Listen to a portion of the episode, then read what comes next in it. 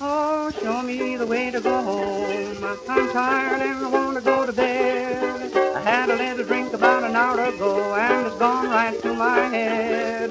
Wherever I may roam, on land or sea or foam, you can always hear me sing this song. Show me the way to go home.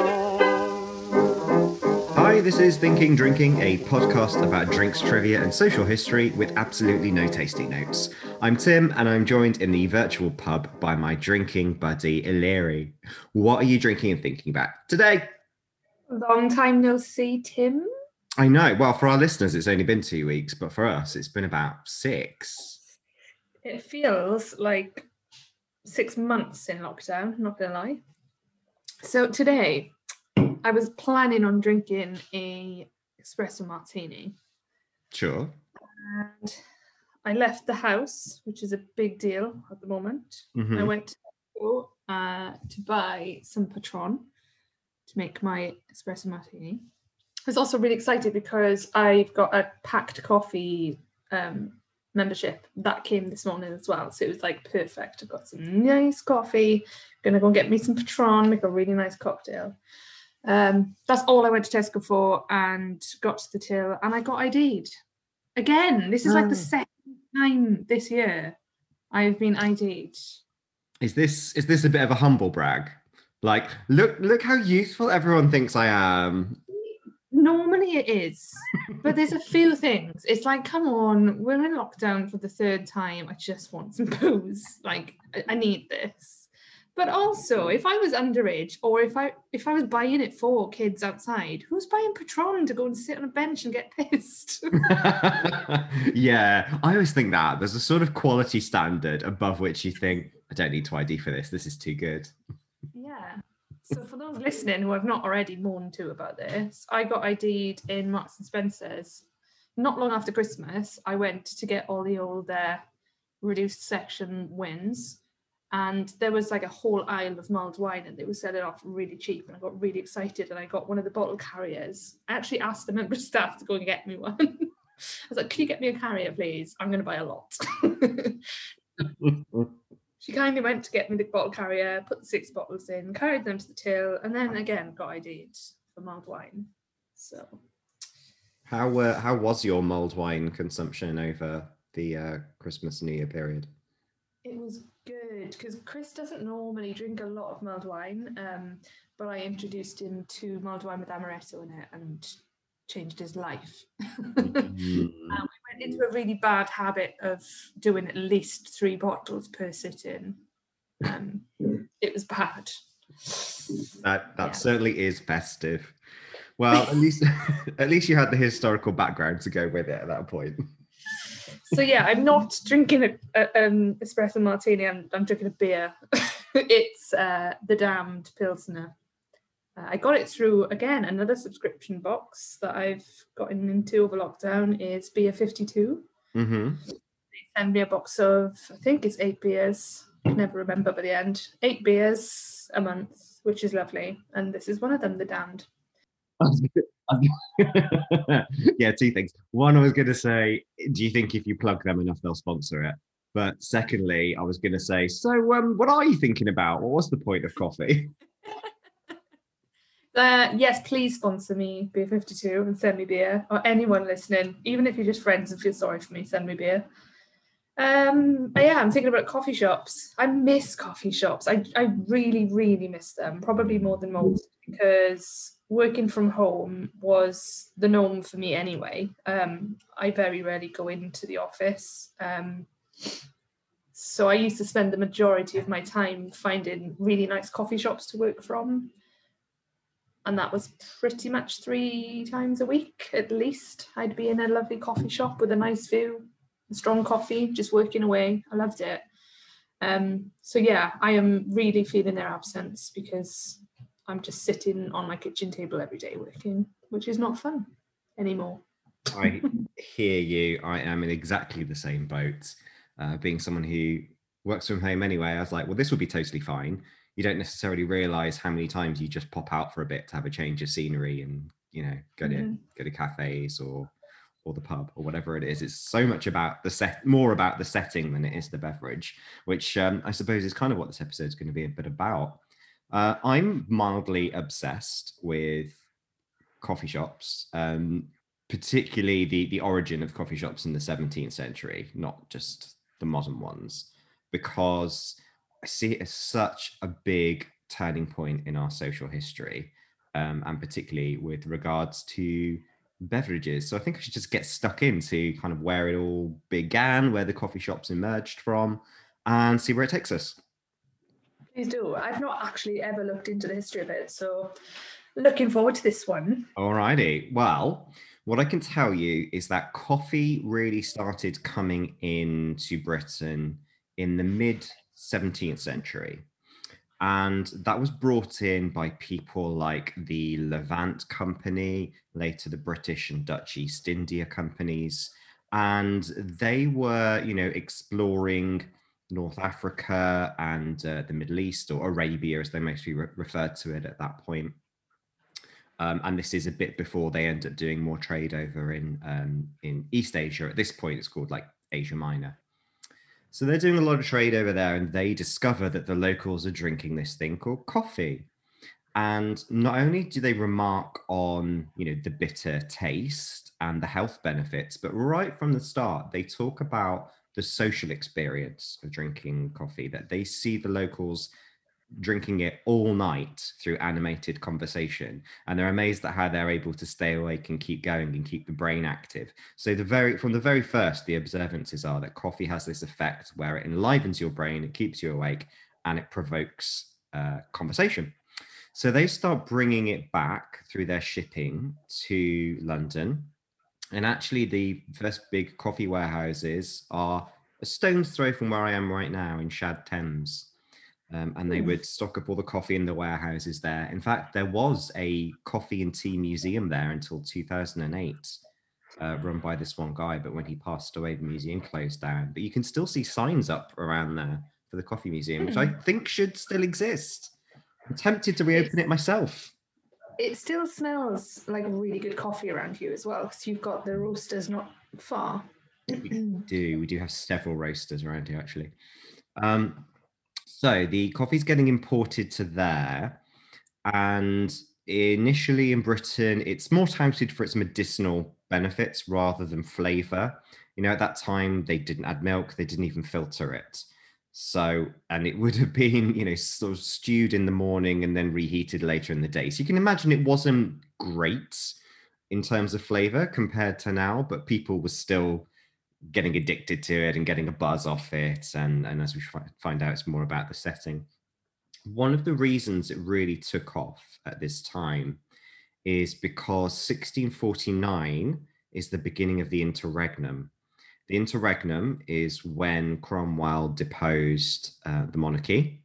And we have that 10, 11 year period up to 1660, where it is run by government instead of royalty.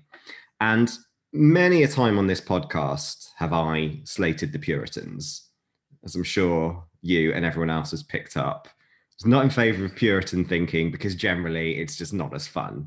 You know, you can't do boozing, we can't do sex, we can't have Christmas celebrations, we can't have theatre, we can't do all the fun things.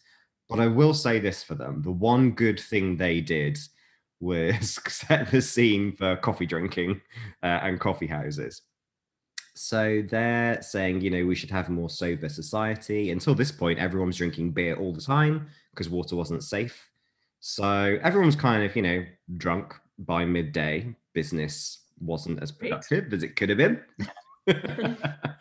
And so they were saying, well, here's this thing called coffee, which can still give you a buzz. You can still have a social setting for it, but it's allowed because it's not alcoholic.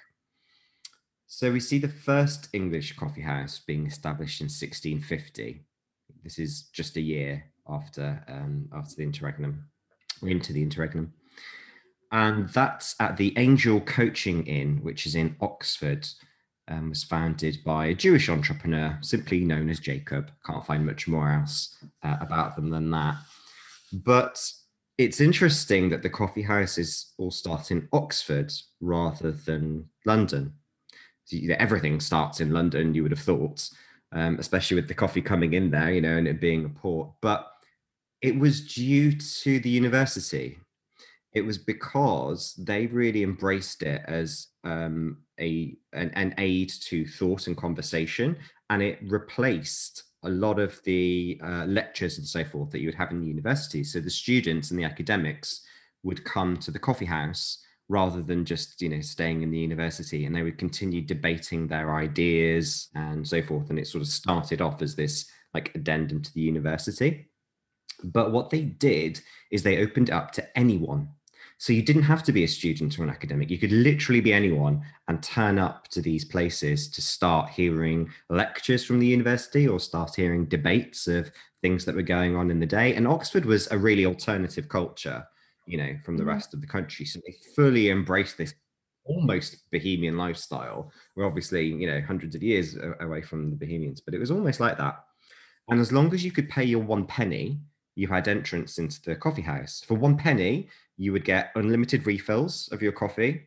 And you also got access to all the newspapers and pamphlets and things like that. So it was a really big deal. Like, people had access to all this stuff that they didn't have before. And because anyone was allowed in, it meant that people were hearing all sorts of diverse opinions and experiences that they hadn't had before.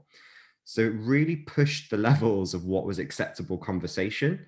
And also, because it didn't involve alcohol, it resulted in a lot fewer punch-ups. You know, there was expected to be disagreement, but the expectation was that it would be civil. So you can come in as long as you're not too didactic, you're open-minded and you listen. So it's a really interesting, it's a really interesting start there. There's one in Oxford called Queen's Lane Coffee House, which was founded in 1654. It is still there and open today. It's the longest running coffee house in Europe. So that is a long time. In 1651, so that's 1 year after the first one in Oxford, we get one opened by Pasqua Rosée. Spelled R-O-S-E-E, actually. Not like the wine, but they open one in 1651 in Oxford, and then a year later they open one in London. Now, Pasqua Rosée is interesting because they're actually Greek or Armenian. They come from Smyrna, which is sort of on the Aegean coast. They were employed by Daniel Edwards of the Levant Company. So he went out there, Daniel, and employed Pasqua as like a manservant and brought him back to London and then Oxford. And obviously, being from that region, Pasqua Rosée was more familiar with, you know, how coffee was sold and prepared and all that sort of stuff. And so it was through the association with the Levant Company of Daniel Edwards supplying the coffee, Pasqua Rosée running the coffee house in association with other people as well that were sort of the legal business partners, because being an immigrant, he wasn't allowed sort of the same rights to run businesses in British cities. But he opened up this one in 1651, which was the oldest one in London and still stands as the Jamaica Wine House. So it has a sign outside saying Jamaica Wine House. It's still there, transformed into something else. But even Samuel Pepys writes about going to that one. He wrote in 1660. Actually, the year 1660, not only did he discover coffee for the first time, he also discovered tea for the first time. But he just says that he went to the coffee house in Cornhill. It was the first time he'd ever been there. He found much pleasure in it through the diversity of company and discourse. So again, like, every record I can find of people describing the coffee experience in the coffee houses, everyone comments on the diversity of company and how good the conversation was. So it really is like the main thing about it. Do you think after lockdown, coffee shops will maybe start to be like that again? Because kind of more modern, like nowadays, you go to a coffee shop and you just go in and grab a coffee and leave, or you just meet a friend there. I do have this kind of romantic idea in my head that post-pandemic, everyone's just going to want to be friends and chat to people and just really soak it up. And I just love the idea of going to a coffee shop and just chatting to random people. I might just be lonely. I mean, this is also true. No, I think it's a really good point. I've had that romantic idea of what coffee places should be for a long time because of this history. I remember, in fact, I went and spoke to a coffee company a few years back that I was considering working with. We were having kind of one of those pre-interview chats. And I brought this up. I said, you know, no coffee company is really embracing this history of having a good social meeting point for people other than just, you know, your immediate friends that you've prearranged to, or indeed in education or public discourse or anything like that. It hasn't come up. I think it's a big opportunity. Whether or not that will happen naturally in the 20s, I don't know. I think we're, first of all, going to be committed to hedonism as well as company. So I don't know if coffee is necessarily going to tick that box, but we'll see. Just to finish off Pasqua Rosé's journey. So not only did he set the one up in Oxford, the first one in London, in 1652, in 1672, he then moved to Paris and set up the first one in Paris. So quite the progenitor of the coffee houses. 1657, tea is also being sold in the coffee houses, by the way. Tea comes later than coffee in terms of popularity, but it starts off being sold in the coffee houses. One of the things I was going to say actually about starting conversations in coffee houses is it was traditional when someone entered one back then to ask them what news they have. So you would be expected to come with something, you know, to offer and sort of say, oh, this is the news I've just heard from somewhere else, or depending on the area, like give different types of news. Around that time as well, 1659. So remember, we're just now 1 year from the end of the interregnum and the beginning of the Restoration when Charles II comes back to the throne. There's an organization called the Rota Club, and they are a group of, well, there were all sorts of people, really. I was going to say a group of intellectuals, but they came from all walks of life. It was mainly founded by James Harrington, who wrote the book The Commonwealth of Oceania. But they were there to sort of discuss new political structures, political ideas, and the idea was to try and create, you know, a more democratic society, to think about republicanism, and really sort of challenge the way that things were run. Now, according to different sources, there was it was just a lot of open thinking, you know, and people could come and debate and so forth. It wasn't, as far as I can tell, a sort of a direct effort to create a new charter to impose in Parliament. It was more, what could we imagine? What could we think about that? But obviously it would be seen as a threat because it gets closed down in 1660 when Charles II comes back on the throne. He's like, I won't have any of that contentious thought about no monarchy or about greater democracy or about the rotation of power or any of that sort of stuff. He actually tries to close down coffee houses, Charles II. He put a movement through saying, I want to make them illegal, but it was so popular by that point that the ministers said no, they voted it down. So, you know, the balance of power has already shifted by that point. But there really is this quite binary feeling of coffee is for the Republicans and beer is for the Royalists because of what it instills in the general populace. Yeah, exactly. But you can see like the legacies of the Rota Club, not only in the ideals of republicanism that all the people who were there took out and, you know, arguably went on to found the US Constitution. But also then, you know, we start to see the dawning of the Age of Enlightenment, where the emphasis is moving away from individuals being subjects. So you're no longer a subject of assumed authority like monarchy. You're no longer a subject of religion. Instead, you have to use reason to get you where you want to be. And there's, you know, different commentators put different emphasis on how influential the coffee house culture was in the Age of Enlightenment. Some are like, it was just kind of going along with the general culture and zeitgeist. Some people say, this was literally the thing that kickstarted the Age of Enlightenment. I have to say, I veer more towards the latter. I actually do think that without bringing different sorts of people together on an equal footing, it would have been really hard to imagine that sort of freedom. So I think it was really important in the Age of Enlightenment. The other thing the Rota Club brought along was manners, I think. They had a set of rules into how to conduct yourself with discourse, with democratic insight. They had anonymous balloting as well. So previously when you would vote on something in different societies, it was all out in the open and people could see what you did, but they took it anonymous so that people felt a bit freer to vote how they should. That was adopted by things like the Royal Society and so forth. So I think they were really influential in the way they structured the coffee houses, even though they only lasted a year. You can see the way the coffee houses run after that is very much kind of exemplified by the way the Rota Club operated. Mm. Women. Hi. Were generally not present in the coffee house. Oh, I was gonna say, please don't tell me I'm not allowed in a coffee house in the 17th century. Yeah, there's a difference of opinion on this as well. So they weren't generally part of the discourse, is what we know. Now, some people say it's because they were banned from the coffee house, although there isn't really any evidence for that because there weren't really any formal rules. Mostly, it seems like it's because it was so much about political discourse and theological discourse and things like that, that it wouldn't have been respectable for women to come and enter that conversation. So you do find women turning up at coffee houses that are devoted to things like auctions or trade, because they could be enacting on behalf of their household.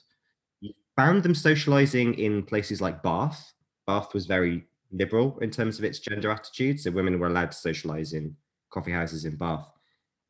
They were also allowed to work in them. So coffee houses were owned by women and they had women working in them, but they just didn't take part in the conversation. So it's not quite that they were banned, but they weren't invited into the discourse. So they were eavesdropping and planning behind the scenes.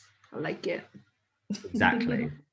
I mean, actually, there was quite a lot of opposition by women of the coffee houses.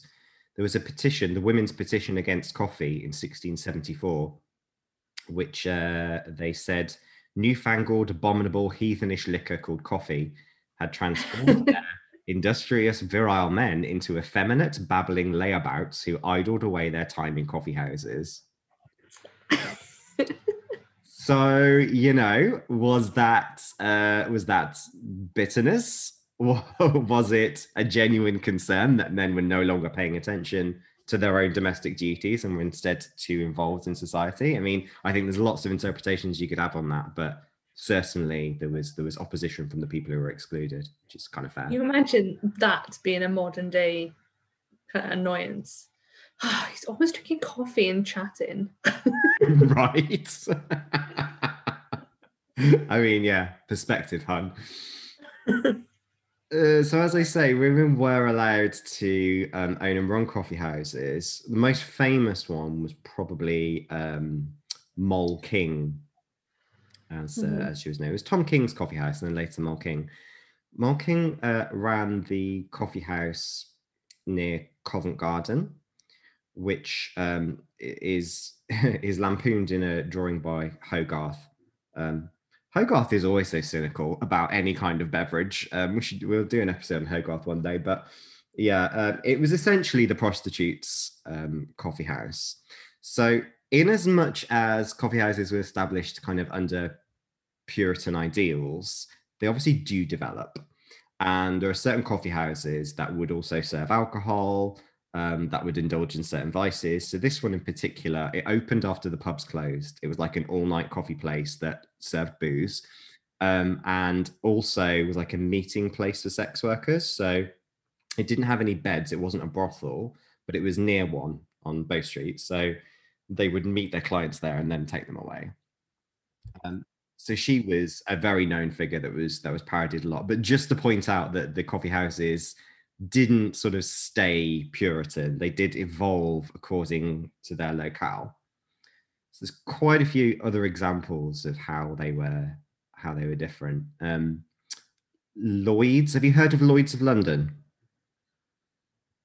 I don't think I have. Lloyd's of London is a massive insurer in the city. And they were originally a coffee house. They were Lloyd's Coffee House. In fact, it's now Sainsbury's. In the city, the building. Lloyd's still exists. So is they that the one? No, where is it in the city? It's near Bank. I was going to say, is it near Bank? I know the Sainsbury's. Yeah, yeah. Oh, yeah. I used to work near there. Yeah, yeah, exactly. So there were a few around there. There was Jonathan's, which was the stock market. So with things like insurance and stock market, coffee houses were great places for merchants, traders, sailors, all these sorts of people to meet up and make, well, either deals in the case of stock market, or to get some sort of safety assurance in the case of Lloyd's. And, you know, they weren't all, for example, allowed into the Royal Exchange because, you know, they didn't sort of fulfill the class requirements or whatever, but they could do that business in the coffee houses. So all of this trading business that happened there that became, you know, more equal and more democratic evolved into these modern city businesses. And they're still like in the same location, even if it's not exactly the same building, they're still there. So that's where these ones really came from.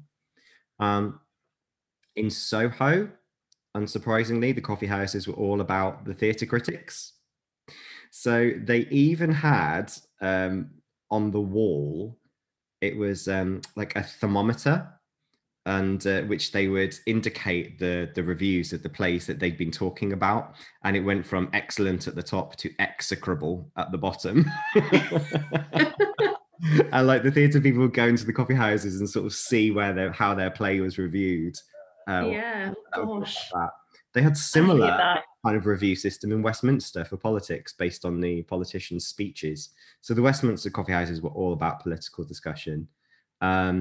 If you went slightly further, where is it? East from that, you've got the Royal Society locale, and that's where they do all the scientific demonstrations. So we've got records of Sir Isaac Newton dissecting a dolphin in the coffee house for all to see. Which is just, can you imagine walking into Starbucks? I'll have a, sorry, what's going on? Yeah. In Hoxton, that was near like Bedlam and the asylums. So they would hold like inquisitions on someone's sanity. They would literally take someone from the asylum, wheel them into the coffee house, and then everyone would ask questions and decide whether they were sane or not. I've seen that. It's Jerry Springer. Oh, wait, no, Jeremy Kyle, one of them. Yeah. Yeah, it's basically that. Yeah, it is. You're right. There was even a floating coffee house. So, you know, kind of like how the Tattersall Castle is a boat that you can go and have drinks on the embankment. They had that even then. It was called the Folly of the Thames. It was just outside Somerset House. And that was a coffee house that specialised in... dancing, late night dancing, so people would go and have waltzes and jigs and stuff into the night. Nice. That sounds like more fun than watching a dolphin get cut up. I mean, I've got to say, I would go to the dolphin getting cut up one, the Royal Society, just because I want to know about the latest science. The only one I wouldn't go to of all of these is probably the Hoxton one, and the sex worker one.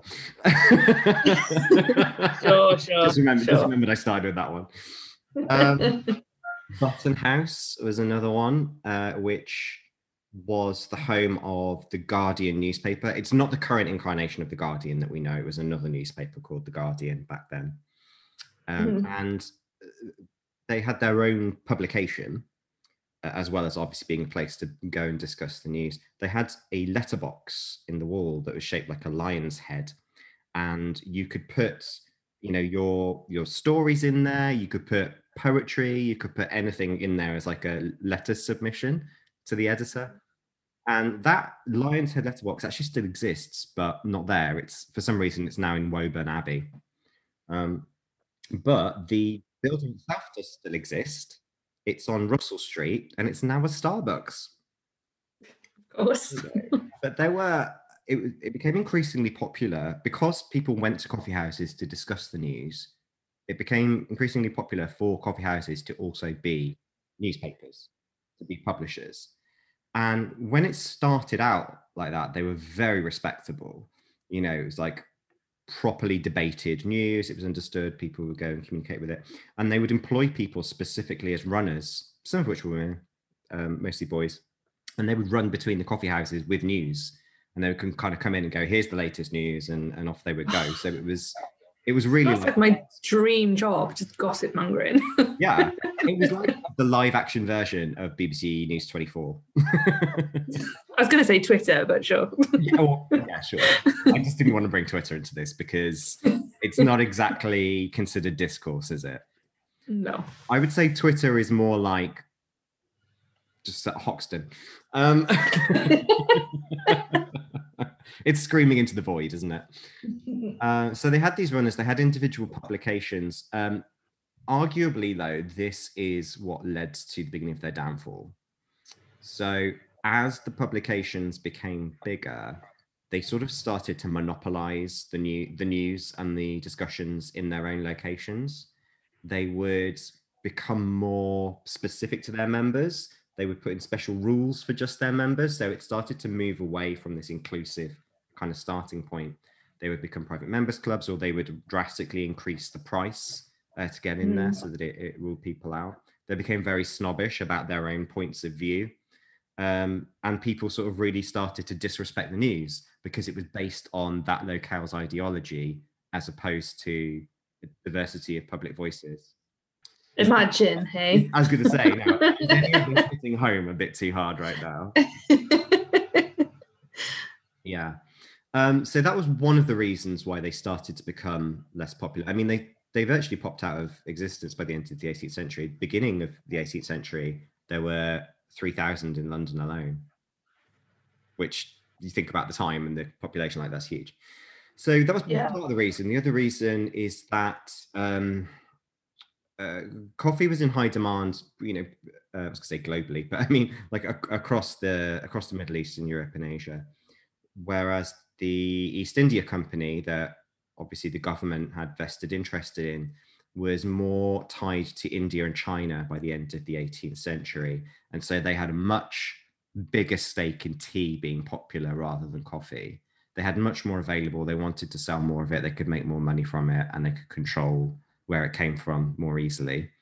So it was partly like government push and government incentive. It became much more popular in the upper classes for tea to be drunk because it could be enjoyed by both genders, and like coffee, which was seen as more masculine. And also it was just a lot easier to make. You know, we used to pour boiling water on it as opposed to all the roasting and grinding and stuff that you had to do with coffee. So there were a lot of kind of practical reasons as well as fashion, but I think the news angle is also really interesting to throw in there. So that's kind of the birth and decline of the original coffee houses. As I say, the reason I'm so passionate about it, I think as you can probably come to the conclusion too, is because of what it meant for people's access to information. You know, people who couldn't afford a university or couldn't afford to be part of the Royal Society or whatever, all of a sudden there were all these ideas coming at them about how they can learn for themselves, how they can claim independence, how they should be using reason. And just the idea generally of having a cheap space that people can meet. And as much as I am a fan of the pub, not have to rely on alcohol all the time to be out of the house, you know? So yeah, I'm a huge fan, and I still feel that sense of loss from not having that kind of setup anymore. What did you dig up in your adventures?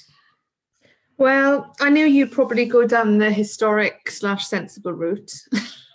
So I just decided to look into really unusual coffee shops around the world. Oh, great. Just to see what's out there. Yeah. So our first stop is going to be in Paris. There's a coffee shop there called The Sweatshop, and it combines coffee and crafts. So every table has got a sewing machine at it. And so you can just rock up, buy a coffee, grab a table and make something. You can also learn, if you're not well versed in knitting or crafting or sewing or machinery. So I don't know whether it's the staff that do it or if they do classes or what, but yeah, you can just rock up, buy a coffee, make something and have a lovely time. I'd love to do that.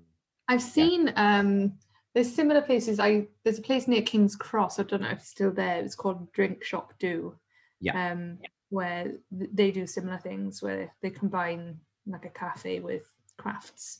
But I think that was more leaned towards like guided classes and stuff where you can like book on a certain night when they're doing this craft, whereas it sounds like the sweatshop in Paris is more about, yeah, we've just got all this stuff for you to use, just come in and do what you want.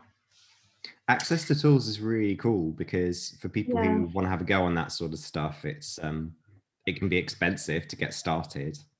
Mm-hmm, exactly.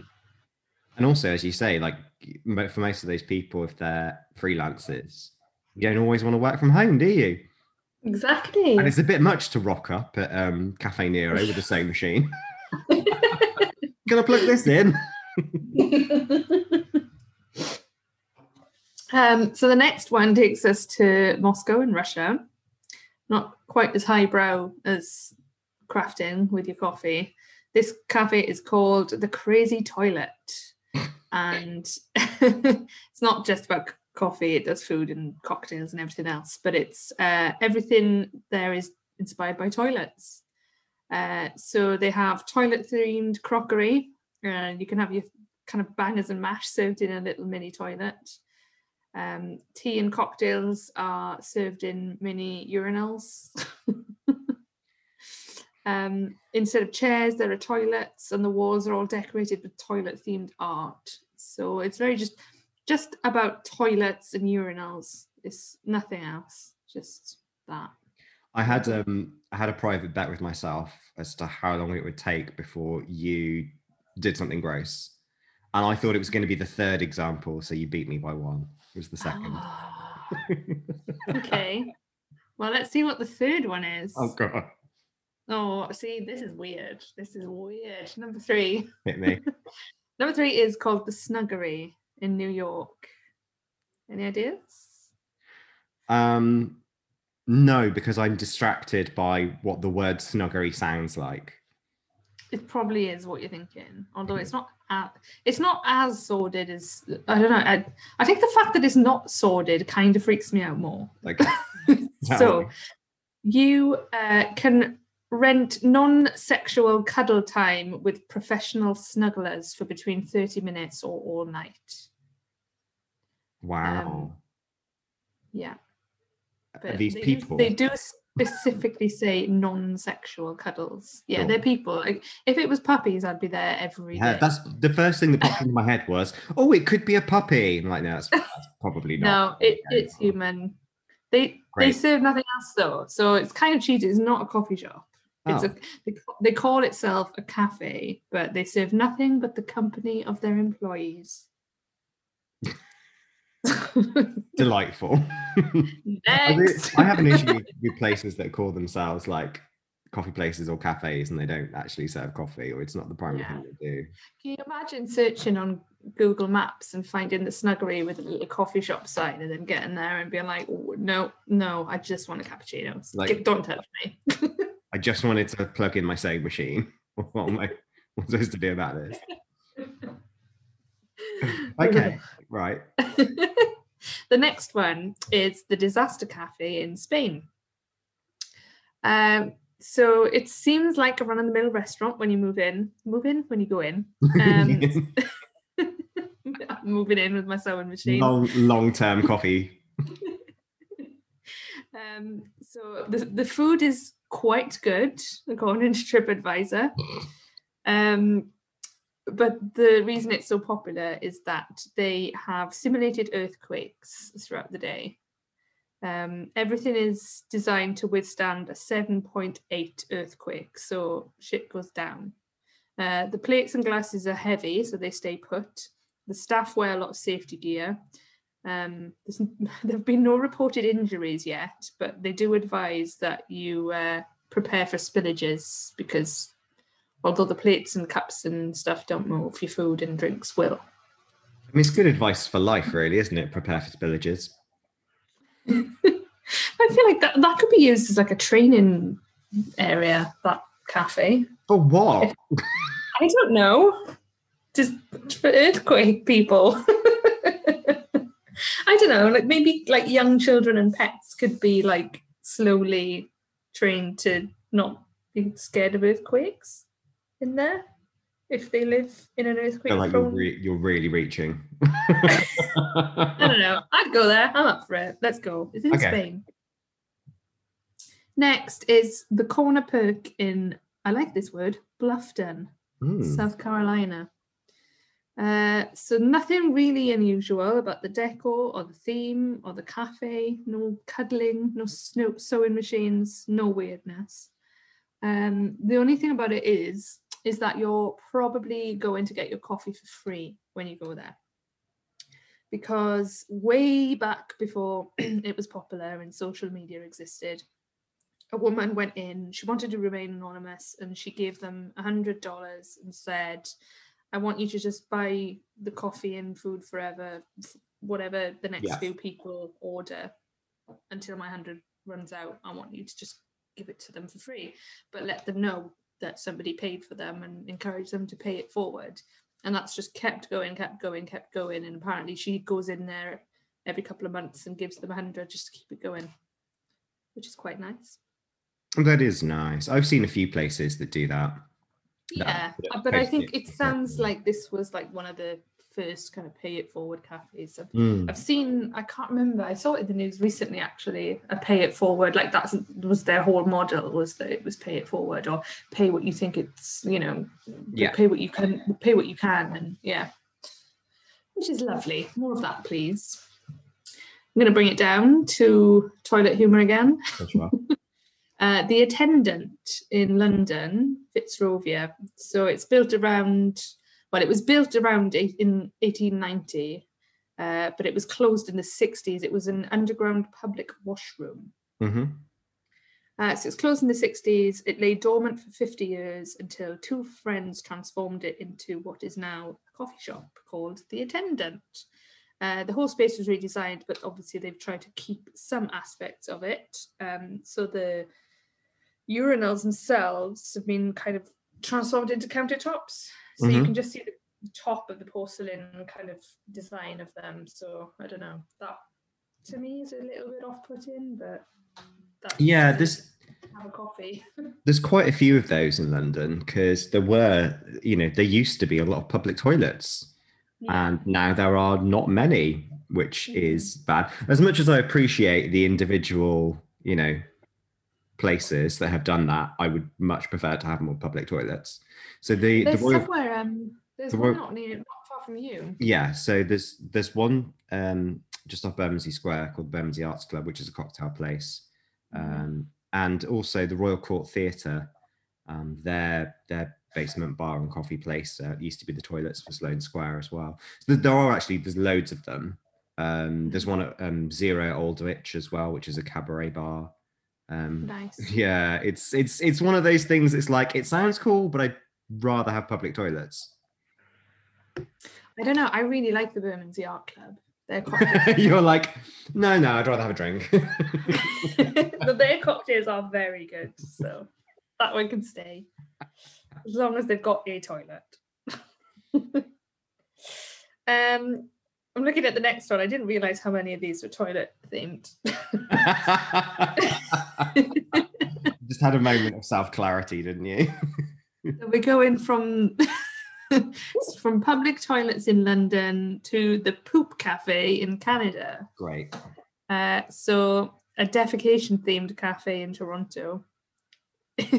I quote, it's fully committed to the theme and serves up desserts in toilet bowls. Guests are welcome to sit on the toilet bowl-like seats as they sip water out of urinal-shaped cups or snack on toilet paper rolled...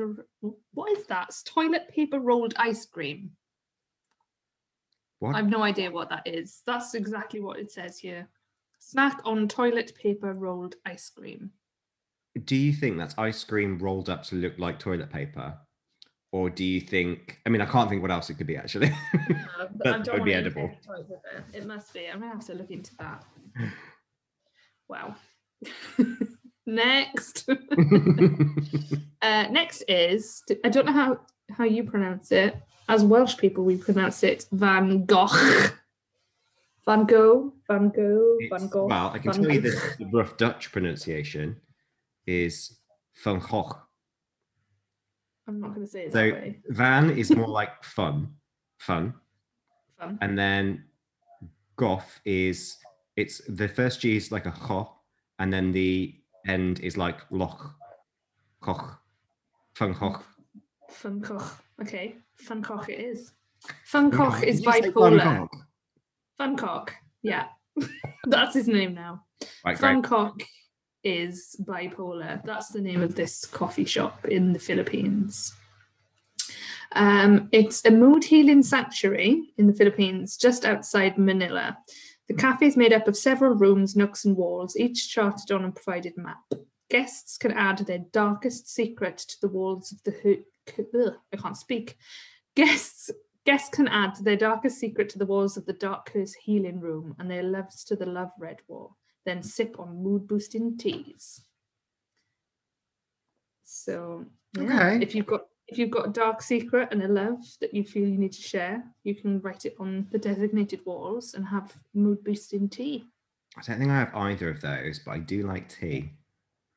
So I'm looking at the photos of this place, and the Dark Curse Healing Room wall is it's like a UV wall, so you can't actually read things until you put a UV light on it, which would make sense. Like a crime scene. Exactly. So don't spunk in there is what we're saying. I bet somebody has.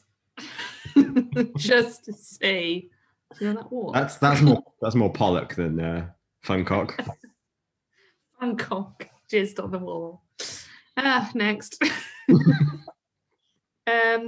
So this is a chain of cafes around Arizona, Toronto, Tempe, different areas, called Snakes and Lattes. I added this one because we are big fans of board game cafes, and I felt like I was doing a disservice if I didn't mention one. So yeah, they've got libraries of over 1,000 games, and you can just book a table, grab a coffee and play board games. I miss it so much. Oh, me too. I love that sort of stuff. It is funny though, isn't it, how these places are always named after games that no one in them would ever play. Yes. Imagine going to a board game cafe and playing Snakes and Ladders. You would get... I bet they haven't got it.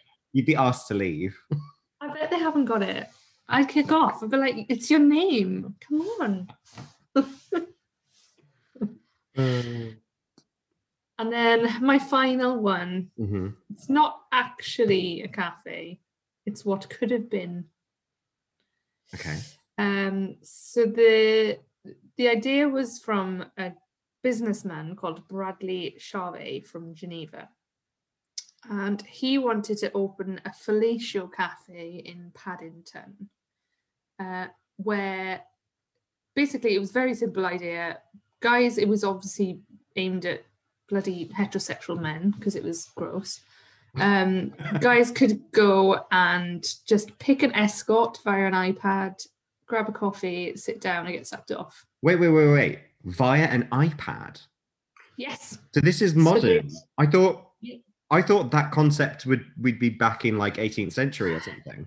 Nope, it was the early noughties that did this. So you'd grab your coffee and then use an iPad. And then I'm all for using iPads to order drinks and I was wondering what you were gonna say. I love those places where you can use an iPad and get stuff brought to you, but I have no interest in oral sex via an iPad. Thanks. What irks me the most, on top of all this I've already said, is that the plans that he'd drawn up was for it to seat up to 100 in a Baroque-themed splendour. They would also have some private booths for the shy guys. Ugh. Can you imagine just being sat in a room full of men getting sucked off and you could all just look at each other? No. And it's Baroque. Ugh, it's horrible. It's so bad. What would Paddington Bear say? Well, he'd say how much. And I can tell you that prices start at £50 with a £10 top-up fee for any experience that lasts over 15 minutes. Like, talk about pressure. The price? I don't know. I feel like if I'm speaking as a woman, I don't know, I'm not a heterosexual creepy man that's sitting in a coffee shop having a blowjob, but I feel like I'd struggle to finish in 15 minutes. I'd get stage fright if there were 100 guys in there. I think you're I think you're wildly overestimating men there. I just feel like I'd be like, right, 15 minutes is gone. That's 50 quid. Oh, another tenner, another tenner, another tenner. I'd be like, love, just give up. It's not happening. Yeah. Well, that was, do you remember when, you know, we were talking about the dawn of the Age of Enlightenment? And then I brought it round to fellatio's in cafes, yes. Well, you know, thanks for the journey. It goes to show that we haven't necessarily evolved as a species. To be fair, I did feel slightly relaxed when you said about dissecting a dolphin. I was like, oh, that's pretty gross. And then I remembered, oh, I've got to talk about fellatio cafe at some point. Yeah, exactly. I mean, you know, at least that was for the benefit of scientific advancement. There must be some kind of social experiment in this that we can learn from. I guess the fact it didn't happen, we can take something from that. Yeah, at least it didn't happen. That is good news. Yeah. All right, well, I feel like that means you've brought us up to the modern age. So I thought I'd round off with just a little bit of when the new chains came about, because I suppose they're sort of, you know, the antithesis of the original coffee houses, really. Yeah, I love hate relationship with the chains, if I'm honest. Same. I love the convenience. I'm not anti the taste of most of their coffee, like some snobs pretend to be. You know, there's nothing better when you're in a small town somewhere that's not your home, and you just think, oh, they've got one of those, I'll go there. But yeah, anyway, I won't go into the reasons why they're not so good, because you probably all have your own opinions. But what I was going to say is London's longest running coffee place was opened in 1949, which is Bar Italia in Soho. So that sort of signals to you when they start to reemerge. I think a lot of them were as a result of Italian immigrants after the Second World War. When they settled down, you find most of them, they were founded by either Italian immigrants or children of Italian immigrants. So that's what you're looking at from the post-war period. So Bar Italia was the longest one in London, but that's not a chain. The earliest chain I've got is Costa, which again, Italian immigrants in London. And they opened their roastery in 1971. And then and that was to like supply the local area. You know, the cafes and stuff or whatever. But then in 1978, they opened a shop in Vauxhall. And that's the earliest kind of chain we have on it. Then Costa are now the biggest in the UK, actually. They're the biggest. They are. Yes. They're now owned by Coca-Cola, of course, as of 2019. They're part of that. So the next one is 1983, which is Pret-a-Manger. And they opened in Hampstead. And then Starbucks arrived on our shores in 1998, and that was on the King's Road in Chelsea, which is still there as well. Starbucks had such an explosion in the 2000s. I remember that there was a point in London on like Villiers Street, Charing Cross, between Charing Cross and Embankment, that if you stood there, you could see three Starbucks. There was one on the Strand, there was one about halfway down Villiers Street, and then there was one at the bottom. And I used to work there for a while, for a week, handing out free newspapers. Oh, was it the London Light? It was London. I love the London Light. Yeah. I was genuinely sad when that went away. I mean, not so much. So I was handing out free London Lights for a week around Embankment, and I just remember standing there and seeing three Starbucks, and I was like, "This is life now."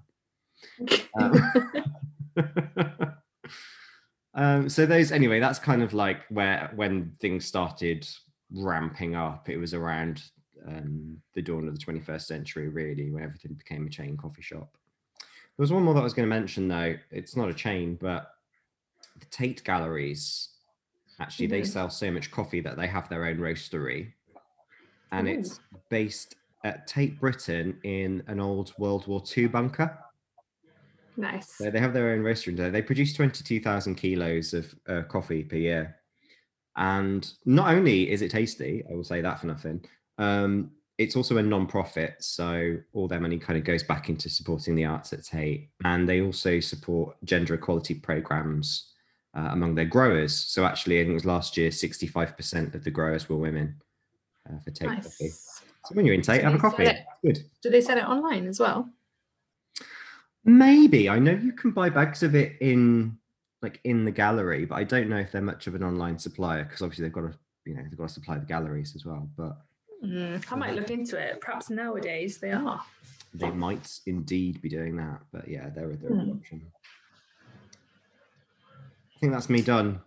I just want to give a special shout out, because we're talking about chains, to Cafe Vagina. Yes, Cafe Vagina. How you are missed. Do you want to actually know? I don't know the real name. It's Cafe Vagnano. Okay, Cafe Vagnano. So that was a delight. I don't think they have many. I think it's a London chain, right? I don't think I've seen them outside London. I don't think I've seen them outside London. But it was a small coffee shop opposite where we used to work in Holborn. And they just had a really, really, really good coffee. And they also had a really good hot chocolate as well. Yeah. Like proper hot chocolate. Like that was like thick melted. Like soup. Chocolate. Yeah.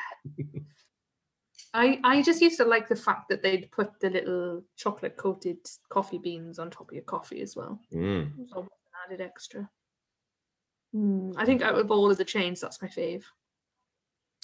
Are you going to explain why we called it Vagina? You can. I mean, it was pretty much just because, as still is the case, you can't remember what it's actually called. Cafe Vagina. It had a V, a G, and an N in it, so therefore it became Cafe Vagina. And we used to regularly go for work breaks from Microsoft to go and have a chat at Cafe Vagina. Oh, those are the days. We were discussing that yesterday, how we used to spend next to no time in the office, even though we worked in an office. Yeah. I didn't even tell you what I was drinking, by the way, at the top of the episode. I'm drinking a coffee stout. Oh, just so at least one of us is, as usual, relevant to the theme. Not just, well, I thought about doing this, but then I had a beer. No, I drove all the way to Tesco and got humiliated, is what I did. To walk out empty-handed again. Just that we're young looking. It's a curse. You are a curse. And so our glasses have run dry, which means it's time to go down the all-night Caffè Nero to debate the merits of donut economics. Cheers, everybody. We're going to be dolphins. You can always hear me singing this song. Show me the way to go home. Donuts.